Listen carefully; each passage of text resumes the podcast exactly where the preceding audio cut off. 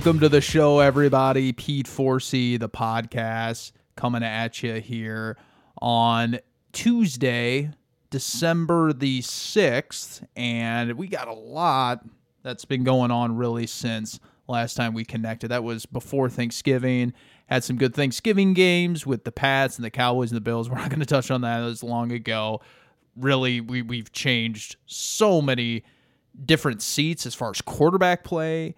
Jimmy Garoppolo's out since then. Lamar Jackson got hurt.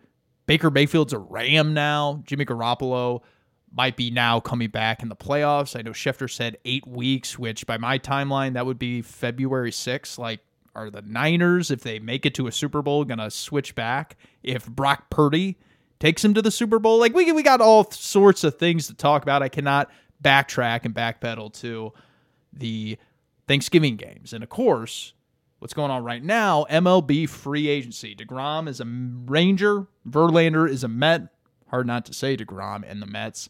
And then Trea Turner goes 11 years to Philly, and then Jon Heyman has to walk back his Aaron Judge to San Fran tweet. I got that in the middle of the workday, and I said, "Holy smokes!" And then within minutes, he had to uh, walk back that report. So we're talking MLB winter meetings. That's going to wrap up here tomorrow on Wednesday.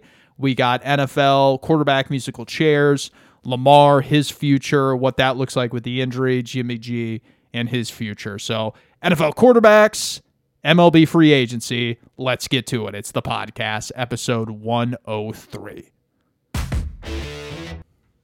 My first reaction to the Baker Mayfield uh, waiver claim by the Rams was who cares? This guy turned out to be the biggest fraud in quarterback draft history of recent memory. Now there there have been some bad ones in his draft class alone. You already have Josh Rosen as well, and then Kyler Murray, the guy that was replace replacing Josh Rosen. That guy's turned into a bust too. Now he got the contract, he's got extended, but Murray stinks. Every week that goes by, you, you realize the shots that these general managers take, it, it's it's obscene. You know, for every Justin Herbert, for every Joe Burrow, there's a Baker, there's a Rosen.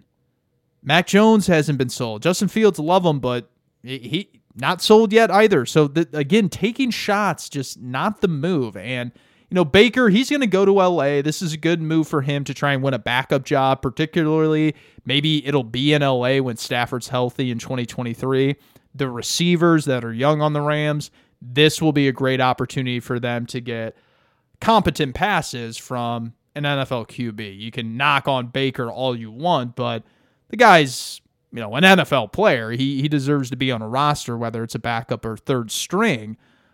But if you're a Rams wide receiver, you know, you, you can't really feel like you're getting a fair shake if Wolford or if Bryce Perkins is throwing you passes here in the back half of 2022.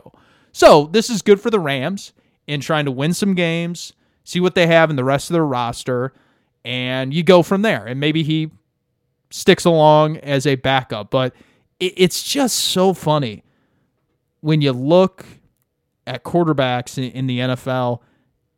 It's so fleeting. It's so incredibly fleeting. Jimmy Garoppolo, 2019 Super Bowl.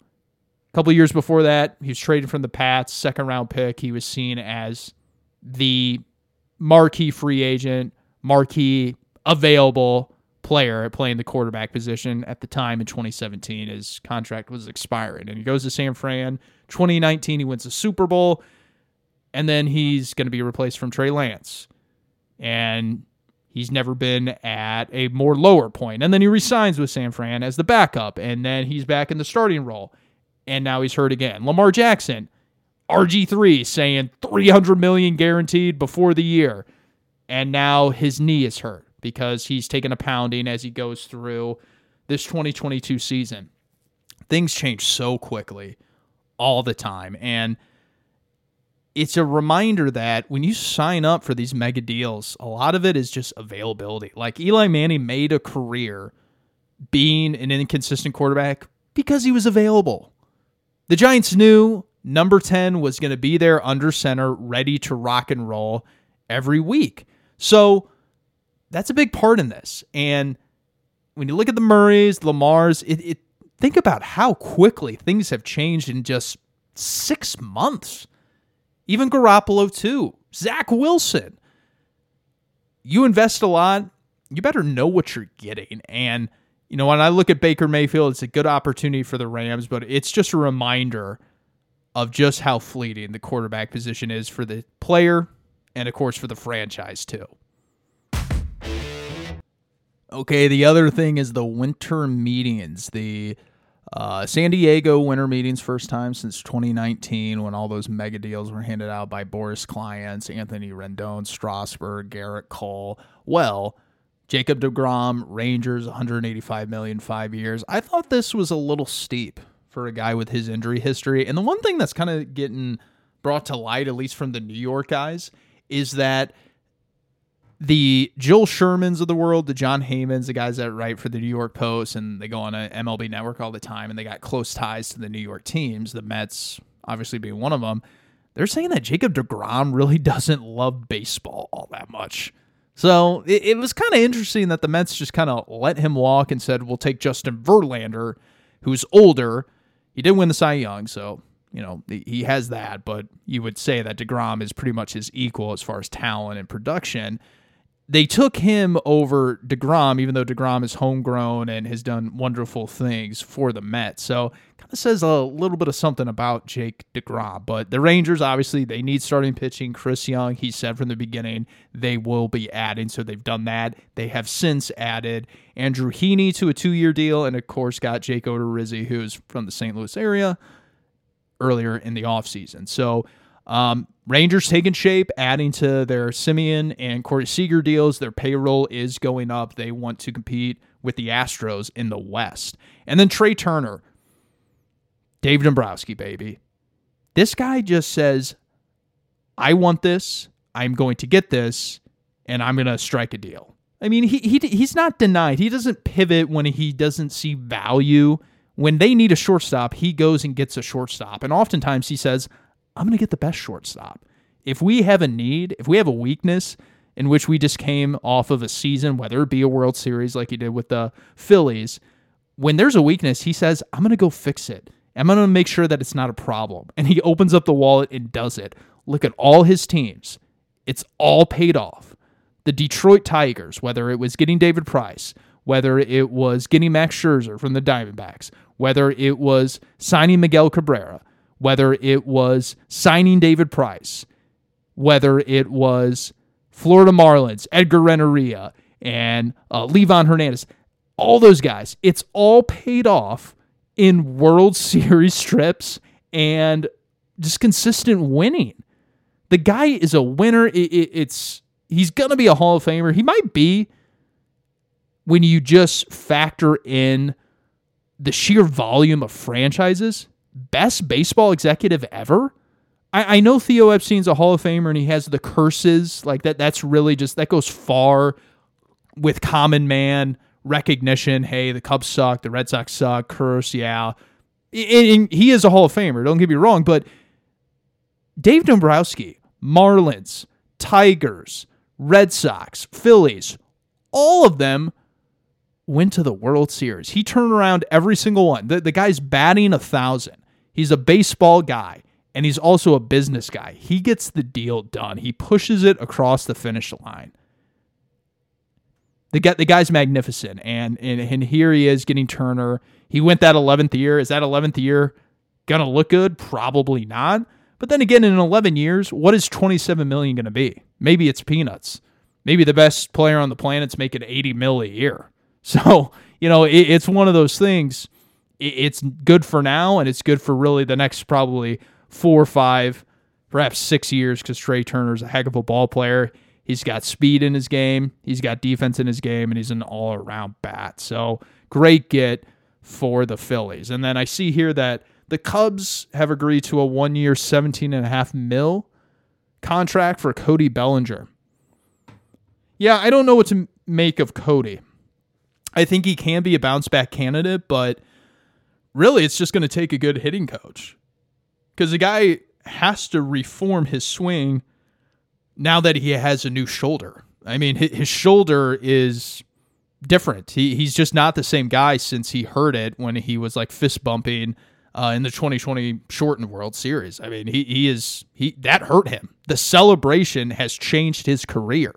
And you know, 17 and a half mil, I would have thought even though that's what he was searching for and he got it, you, you would think a player like that, you, you would almost have to take like 8 million bucks.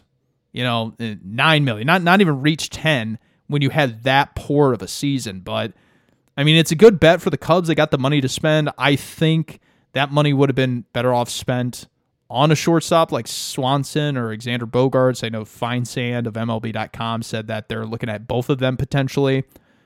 I think that money would have been better off going with a, a more marquee bat and someone that is proven rather than taking a uh, a flyer on someone like Bellinger. I would have liked this player at about half the money. I, I just don't think it makes sense for how much that he struggles. He's got to take a cut to re, really reprove himself, and he just hasn't done that. So uh, we got a lot of trades in free agency, and we got probably a lot more to be done. Judge has not been signed. I know Heyman had to walk back that comment. That was funny.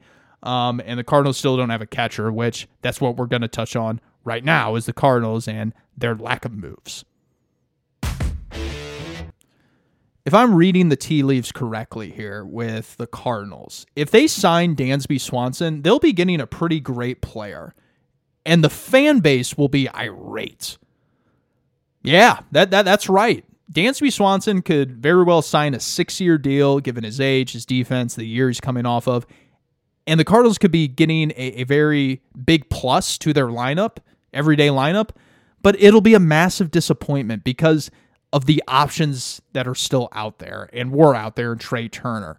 Xander Bogaerts, you got Carlos Correa, and you come away with the worst of the bunch and a guy that, frankly, is overrated when we're talking about the contract uh, proposals that are being thrown out there from the media. The guy really deserves probably like a four year deal. He's a dead red hitter. He crushes fastballs. He did it this year. It took him years to get there He's got pretty good defense.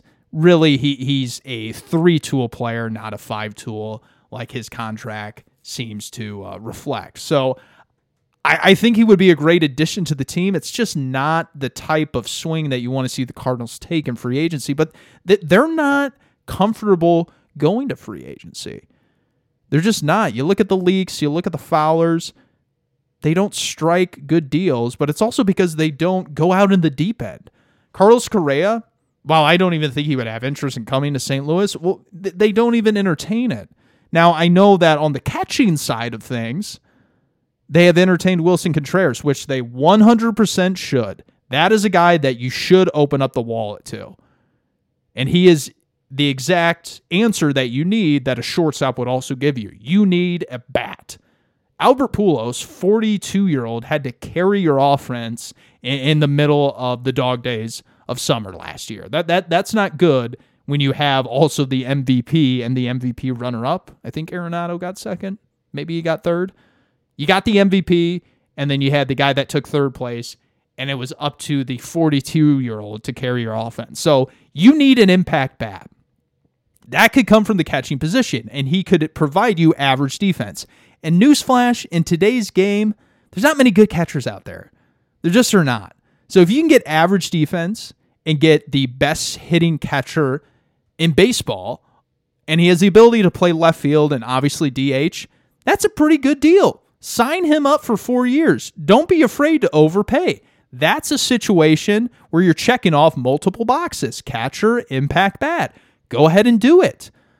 But for whatever reason, despite the Astros really only being the other serious, aggressive pursuer, I know that the the Mets may have interest. I know that the Rays have sniffed around, but really, it's a two horse race, and the Astros are just gonna slip right in there. World champions are gonna get him, and he's gonna have an everyday role. When really the guy is wanting to follow in the footsteps of Yadier Molina. I know that's not really that important, but the guy is posting on social media that he would love to play there, and he's a former Chicago Cub. So I don't understand why they have not been ultra aggressive. Ultra. I see all the things about Sean Murphy, all the Toronto catchers. That's great. a lot of those Toronto catchers, one of them has 91 plate appearances. The other is a prospect. Sean Murphy's had one good year. Okay, I, I, think some of those options are great, but why would you give up the currency of the, your great prospects? All you all you have to do with Contreras is give money. That's it. Give it up. It's there. Use it. Keep the prospects. Because guess what? If Contreras sucks at catcher, you can bring in Ivan Herrera a few years down the road. It's something that is really mind boggling. And the starting pitcher market, Jose Quintana, what, what's the holdup here as well? I don't hear of any other teams that have been even interviewing him. You would think he would maybe want to pitch where he uh, where he had some success. Maybe you want a multi-year deal. He was excellent for you. Why not throw two years and uh, and, and forty million at him, or even fifty-six million? Go up there for a short-term two-year pact. The, the Cardinals need to be more aggressive than they are right now because their best options are really only the best options for a few other clubs when you're talking about Contreras and Quintana. So I, I wish they would be more aggressive, and we'll see where they are come the end of Wednesday after the winter meetings. It's so fleeting, like I mentioned earlier, and you know Lamar. Ultimately, I think the Ravens do find a deal to to get that done with him. I think they both want to be there, but it is interesting to see just the up and downs of, of a career of a of a quarterback like that. You know, the more the season goes on, the more those hits pile up that you start to wear down and then you got a PCL sprain and you're out for 3 games. So, we'll see where the Ravens go. The 49ers with the way Jimmy has gotten hurt, you know, I think he would want some assurances because he has stepped in and played well and the Niners have tried to move off of him and they threw all their chips in the middle. Uh, well, maybe not all their chips because they did have him on the roster, but they said that they're turning a tray, Looked bad against Chicago and they got hurt you would think, hey, if I'm going to return here, yes, I know I need to stay healthy, but I also need to know that I'm the guy and that this Trey Lance thing, he, he's the backup. I know you put that first round pick into him, but he is the backup. I've played well. I'm the one that gives this chance or gives this team a chance to win. So that's where I think Jimmy G's likely not going to be on the Niners. I think the Jets make a lot of sense with Zach Wilson and then obviously being familiar with Mike LaFleur and Robert Saleh.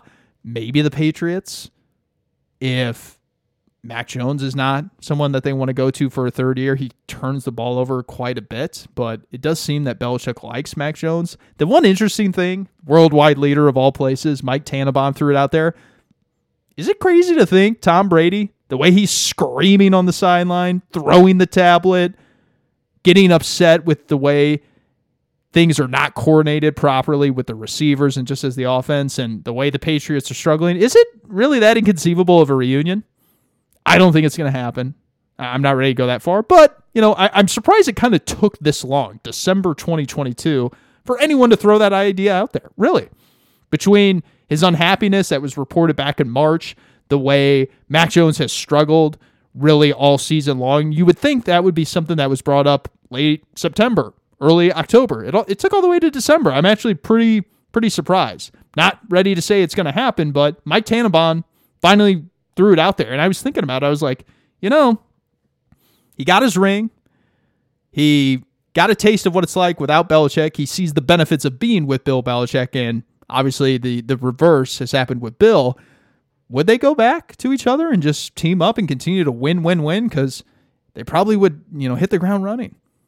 I, am not ruling it out. I, I, really am not, especially after what Brady pulled with the retiring, unretiring, and and all that jazz back in the spring.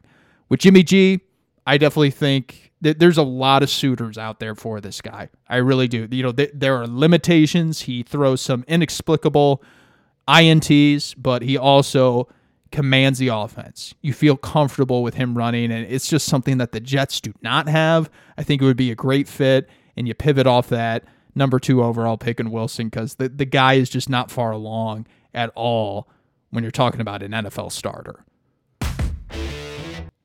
Last thing I want to touch on is OBJ. The guy obviously had a great playoff run with the Rams, tore the ACL, unfortunately, in the Super Bowl, his second of his career, and that's what's being lost in all this. The guy has his second ACL tear, and I think finally because Ed Werder's reporting it, another guy with the Dallas Morning News, that he may not be available till mid January. This has been an all time marketing masterpiece of manipulation from OBJ and his camp.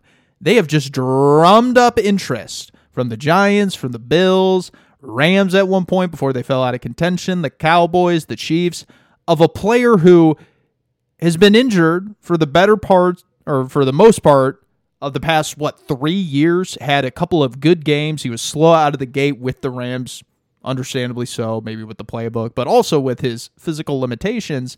And now it's coming out that the guy's not going to be available till maybe playoff time? Pass. No thanks whether i'm the cowboys the bills whomever.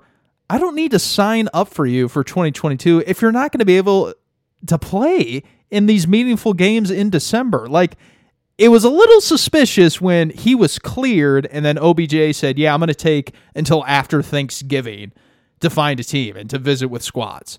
That was a little suspicious whether he was just being lazy and not wanting to play or if he wasn't healthy. It looks to be that it was the latter because now we're seeing that he's not going to be available until January.